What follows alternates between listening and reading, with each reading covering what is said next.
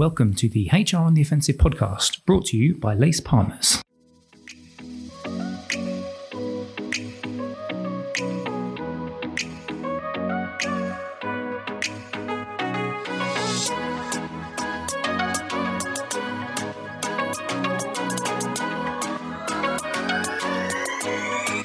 Good morning, good afternoon, and good evening, and welcome to the latest HR on the Offensive podcast. It's me, Chris Howard from Lace Partners, joining you as always on this latest HR on the Offensive pod. And it's an in, it's another interesting one today because we've got uh, a little bit of a book review going on. But as always, I need a partner to join me in firing the questions to our esteemed guest today. And my partner, who has been on many a pod with me, is our uh, co-founder and managing director, Aaron Aubrey. Aaron, how are you? I am very well, Chris. Very well. At the time of recording this, we've just gone through another long weekend. So I am rested and raring to go. Starting my week this week on a Wednesday, which is fantastic. I know. Start. I know it's lovely when that happens and you're you're that closer to the weekend. Not that I don't love my job and love spending my time with you, Aaron, but uh, weekends are precious. But let's not talk about weekends. Let's talk about the book that we're going to be discussing today, which is called "Solving the Productivity Puzzle." And I'm going to bring the uh, author in because otherwise it's going to be really awkward if he sits here the whole time and we just talk about his book and don't ask him any questions about it. It's Tim Ringo. Tim, how are you doing? I'm good. Thanks for having me on, guys. No, it's a real great pleasure to have you on. So before we actually talk about the book, though, we need to do the ye olde credentials check. Well, it's not really credentials check. It's uh, who you are and where you come from and your background. So if you could just tell our lovely listeners who you are and your background, that would be amazing. Sure. You might be able to tell by my, my funny accent that I'm originally from Ohio, but I've been living in the UK for over 25 years now. But I come from a background in management consultancy. So uh, I was a senior uh, executive in Accenture and then in IBM and then SAP Success Factors. And in all three of those jobs, I led large practices around implementing and getting value out of HR transformation. So I've done that for 30 years, which is where my gray hair comes from. Then in my spare time, somehow I found time to write a couple of books. The most recent one is Solving the Productivity Puzzle. So I'm here to talk to you all about that today. That was a lot of fun writing that book. Excellent. Excellent. Welcome, Tim. We've known each other for a while, back from our Accenture days. We have, yes. Um, it's fantastic to finally get a chance to do a podcast with you, which is brilliant.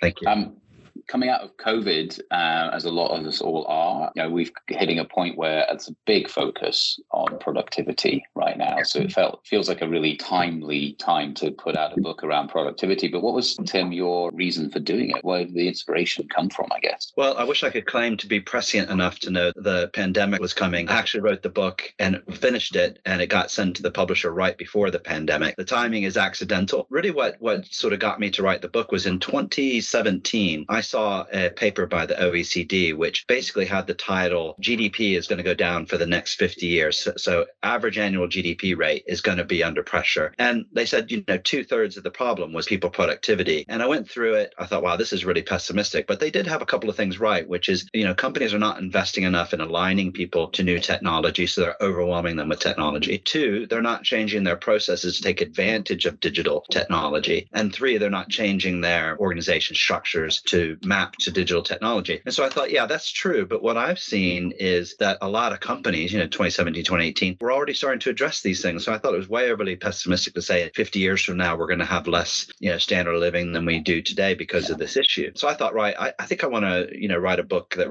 refutes this and say, look, there are solutions out there. Things I saw in my 30 years of companies that are very high performing, very highly productive. They do certain things really well. And so the book is just a whole series of kind of lay the issues out, lay the solution out, and then here's companies that have done it. So it's very practical in that respect. So that's kind of what started the book off. And yeah, it was really fun to research it and I really enjoyed it. So just a quick one on that then. What sort of feedback have you got from industry on it. Is there anything that people have specifically said, actually, this is one area that really resonates with some of the people that have read it so far?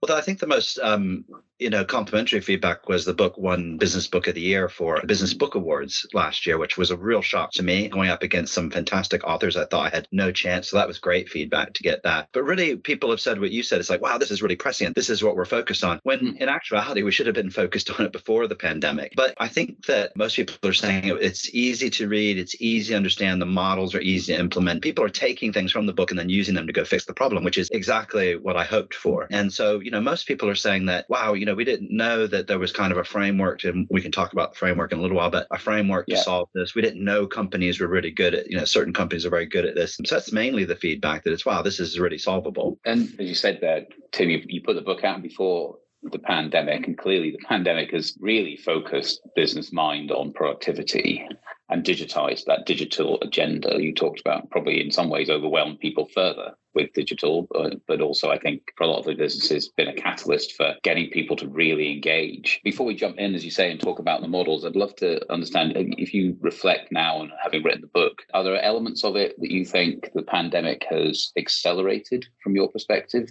Things that you saw? Yeah most everything. The trends that i write in there i've got 10 trends that i mm. sort of list out. It's really interesting to look at them post pandemic and say wow you know the pandemic has almost across all 10 accelerated them. And you know it's things like you know digital transformation it's things like health and well-being it's things like changing performance management it's all these sorts of things that people really got focused on during the pandemic and said right we're going to fix it and you can probably tell me better i think you guys are very busy at the moment fixing a lot of these types of problems yeah. aren't you so it's clearly hot on the agenda so my timing was very good but I wish I could claim credit for that. It was just a coincidence.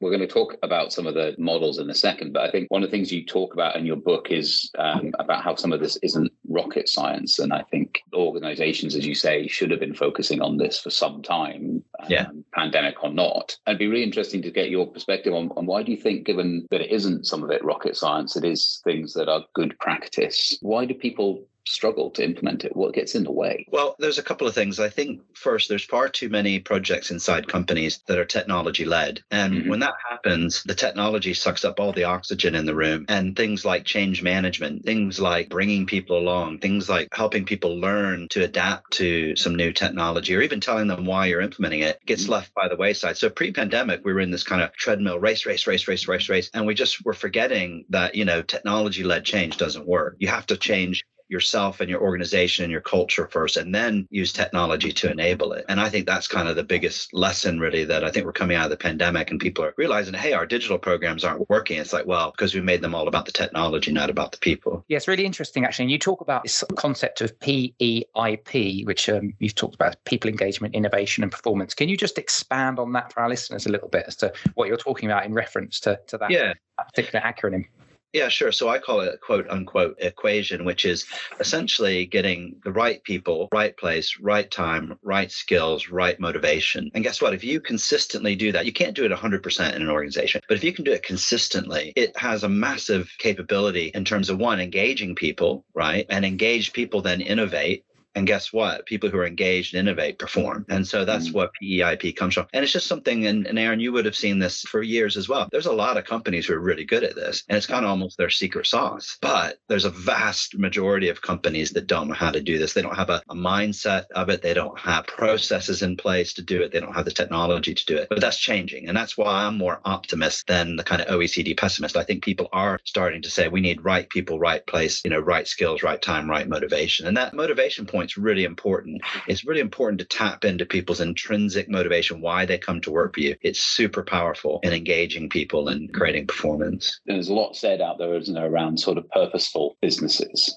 being able to crack this easier. And again, that comes to that sense of why someone is there and that real drive. Yeah. But also, I think that clarity of role, the clarity of accountability, the whole sort of autonomy and, and mastery, I think you talk about in the book yeah. uh, around this space for employees to really get a handle. What are the things that our listeners should be thinking about in terms of how to put some of these in place?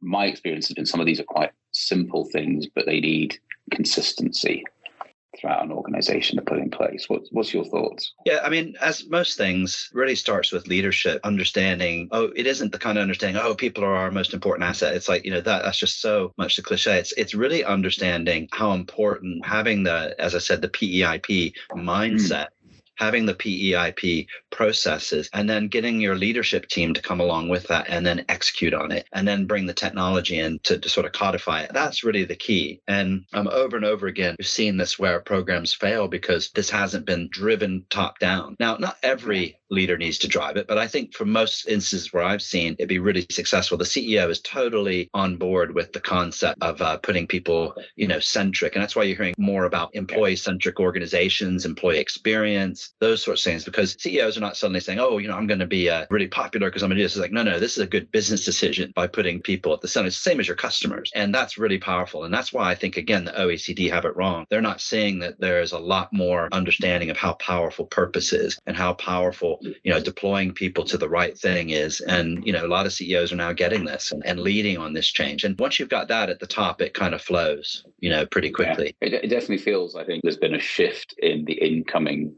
C suite in a lot of organizations that we work with that their CEOs are trained more to be people centric. I think mm. as they go through their careers, or the MBAs or whatever the education is that they've been going through, there definitely is this more emphasis, as you say, it's, it's critical. And you can see the difference between those that have that mindset and those that don't, just in how it flows through the organization. We're a great believer in, in our organization around sort of strength based, we, you know, uh, organization where letting people play to their passions and being yeah. focused around where they have real strength. And I think that allows them to move to a level of what you describe as mastery around their skills. That gives them the confidence and it gives them the passion to innovate and move forward. What are some of the other things that can, can add to that in terms of mastery or automation? purpose? What are the other elements that we should be thinking about? Yeah, I think I think autonomy is emerging as being really important. And you and I learned this. Mm. I think we had a lot of when you look back, we had a lot of autonomy. Oh yeah, what we did it was, it was, remarkable, and it was part of the secret sauce of Accenture or Andersen Consulting, as it was, that a lot of people don't talk about. But I do when I go out and do my talks. I say, you know, Accenture is a master at mm-hmm. creating autonomy within teams, and it just really is the kind of engine that runs things. And I think the pandemic has helped tremendously with this. This idea of presenteeism is dying a yeah. death quickly because managers have been forced to become more comfortable with their team not being within earshot of them or mm. eyesight of them, and that has really created a situation where people are now setting their own hours managers are having to focus more on outcomes versus outputs and inputs. It gives somebody, here's the job, and they go and do it. And it's about the outcome on this date, not the inputs or outputs or how or when you do it. And that just gives, it just increases people and get people's engagement tremendously. And when I was writing the book, of course, you know, I didn't know this kind of thing was going to come along where it was going to force this. But to me, it's one of the most important things coming out of the pandemic, which is this, I think, permission for a bit more autonomy that's going to really drive productivity and performance. But one of the things I found with the book immediately when I sat down to write it was the word productivity is a problem. And I had to sort of think about this. And I, so I went back to my textbooks, went from business school and said, looked at productivity. And this is what it says. It says various measures of the efficiency of production. A productivity measure is expressed as the ratio of output to inputs used in a production process, i.e., unit of input. So, I mean, right there we have a problem immediately, don't we? That's been the definition since the late 18th century. And we're in the 21st century now, and we don't work like that anymore. We're not producers of widgets. And that's why I had to kind of step back and create kind of a new definition of what productivity is, because the word just doesn't work. In fact, I didn't have productivity in the title of the book, but my um, publisher insisted on putting it in. I, I, don't like the word because I don't think it's descriptive. But so I, I came up with a kind of different way to look at it, which said, you know, definition is getting stuff done that measurably improves the economic and human interest of organizations and society at large. So it's very three dimensional. It's saying, you know, that work is more valuable than just inputs and outputs. It affects everything, it touches everything. And therefore, we need to measure it in a kind of three dimensional way. And you mentioned, Tim, earlier, earlier the concept of well being in here as well as being one of the major factors. And I guess when you think about that ecosystem you were describing there and the, the multi dimensional approach to productivity, it's why that kind of element start to become so important, isn't it? And you start, when you think about it, it's not just about volume in, volume out.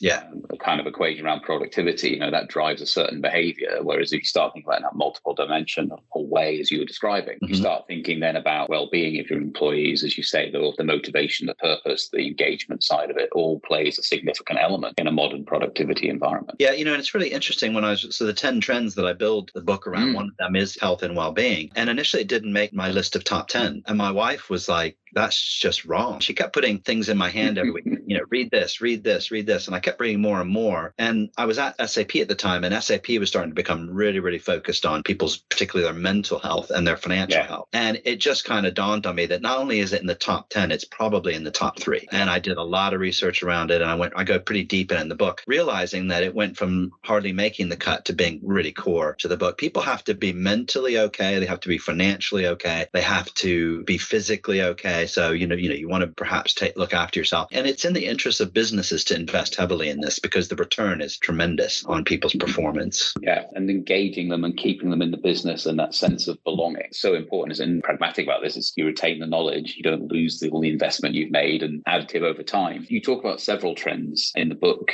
as you say, you talk about 10, but and there's quite a few of the top five. There's quite a good range of things in here, Tim, in terms of the book, in terms of those trends, people living longer, participation, the whole gender rebalancing yeah. in business, neurodiversity, very mm-hmm. interesting. In fact, we did a podcast quite recently on neurodiversity. Yeah, it's quite interesting. It, it's it's an interesting list, and not one I think that people traditionally coming in to talk about productivity would think through or talk about. Clearly, the well-being one came from input from your wife. What about the others? Where did they come from? You know, the neurodiversity thing I'm really passionate about it as well. And sort of came upon it really at SAP, where SAP implemented a program to actively recruit people on the autistic spectrum, not because of a charity sort of thing, but because they found that they make fantastic software engineers. They have certain capabilities that ordinary workers don't have. And so they actively were looking to bring them in. And my son is also on the, uh, is, is also neurodiverse. And, you know, I've spent a lot of time around his friends and in his schools that he went to, special needs schools and things, and just saw what a fantastic resource these folks are. They think different differently, they behave maybe a bit differently, those sorts of things. But that difference is just key because a lot of people say the Wright brothers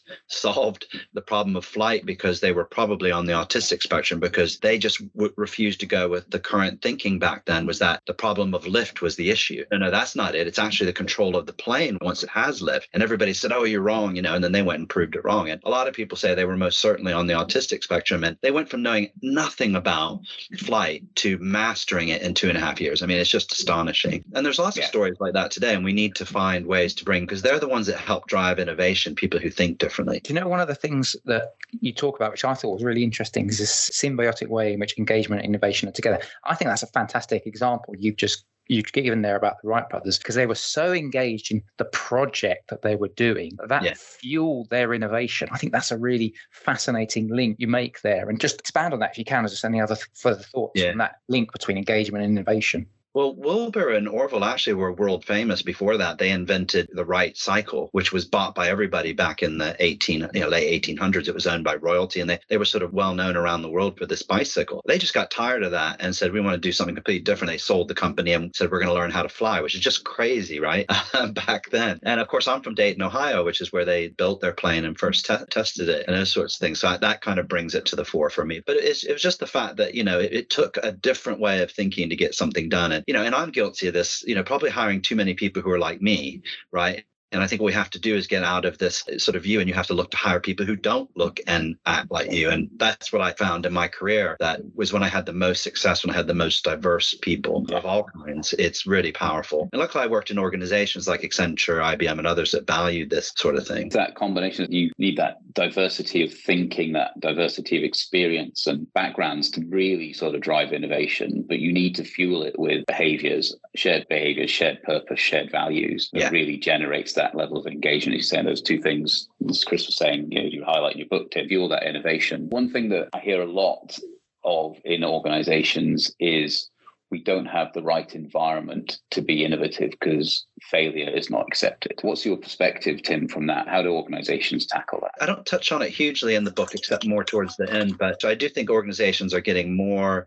and more better. And this was before the pandemic mm. and accepting failure as part of success. I think that was starting to permeate through. When I went to business school in the 80s, it was like anathema, right? Yeah. Failure is just not an option. But I think a lot of CEOs now understand the role of failure in, in success. Mm. And so I think it's it's coming along. But I do say at the end of the book, you know, all of these things aren't rocket science. Hopefully at the end I've convinced you that this is the right way forward. Well, guess what? It's a two-way street. You as an employee can't sit around and wait for your employer to do these things. You need to go take a risk and demand the change and try the change yourself. And you may succeed, you may fail initially, but I kind of talk about how it needs to be kind of a two-way street here and that it's you can't just expect the organization to do everything, that you need to take some risk as well and not be afraid to fail. I was actually interested. So you've talked about like your 10 kind of points that you've mapped out. And we've talked about how you've written it before the pandemic. And you mentioned how well-being kind of shifted up in the list. How would that list look if you were only writing the book now? Is there any other bits that you've kind of thought, actually, I'd probably also add that in if I could now with the benefit, that wonderful benefit of hindsight in this post ish pandemic world that we're in? Great question. I looked at it in that light recently because I do workshops around book. And you know what? I can't think of any of them I would change because, or I would add to the list or delete because they just became by accident the sort of right things. And I think that really what's happened is the pandemic hasn't really changed it. It's just accelerated these things, as I said at the top of the show. So I can't think of any that I would change at this point. However, I do think that we are on the cusp of uh, a tremendous ability for machines to augment humans rather than making humans redundant with machines. I think we're through that phase. I think we're now in a phase where your HR system isn't going to be called an HR system in five years. It's going to be something you talk to, something you interact with, and it's really going to be like your performance support. And we're on the verge of this because the technology is becoming smart enough, engaged enough, learned enough that I think we're on, on the cusp of something really important. So if I were to think of maybe adding something, it would be that we're on the verge of, of something really exciting around machines augmenting people to make them better. Yeah, and we're getting more and more access as a result to more data to then make informed decisions, mm. particularly around things like engagement, people, productivity, things like that. We are coming towards the end of the podcast, but I did want to just touch on one bit, and obviously we messaged beforehand. And in the uh, book, you talk a little bit around actually creating a formalized document process for your PEIP, your people engagement, innovation, and performance. So I was just reflecting on that this morning and thinking, well, if I'm a chief people officer, what does that physically mean to me? What's kind of the advice? Like, I've just read the book. Yeah. What do I do now to get that formalized document in place? What should I be doing? It's really important because I think this is something that isn't just HR. I think a lot of people in business generally, surprising, are not very good at articulating a value case. You can't get anything done in business, nor should you get anything done in business, I think, unless you've proven the value and been able to predict some of the outcomes and what you'll get for that. And my recommendation and my lesson to people is don't be afraid of numbers. They're, they're really not that complicated in business. And it's easy to go through and identify a program of change change around solving the productivity puzzle and put it into buckets of value. My recommendation is then you go and work with finance on your paper because that's the language of the CEO. So don't be afraid of finance. Go to them and say, look, this is kind of my view of if we make these changes, this is what we're going to see. And they love putting numbers to those things, believe it or not. And they particularly, in my experience over many years, is that they love to get involved in people change programs. It's just different for them and they'll be a big help. So there's the paper itself, there's then the mindset around creating it, then there's the rigor of the numbers and the talking the language of business to convince people with the budget to give it up and trust you to go and make that change. Tim, it's been fascinating to get your insight. Um, for those people that aren't listening in, Tim's doing this from a boat. So this is our first boat-based podcast, Aaron, I think, that we've had. It so, is. Uh, thank you it very is. much for, for coming on. What we're going to do is we will also put a link to the book. So if you want to get access, if you want to, uh, if you want to copy or buy a copy of the book, you can do uh, from all good stockists. But we'll put a specific link. You can buy the book there in the show notes. But once again, Tim, thank you very much for joining us. My pleasure. And Aaron, good to have you on as always as my partner in crime. Loved it, Chris. Tim, thank you so much. Yeah, great questions, guys. Really appreciate it.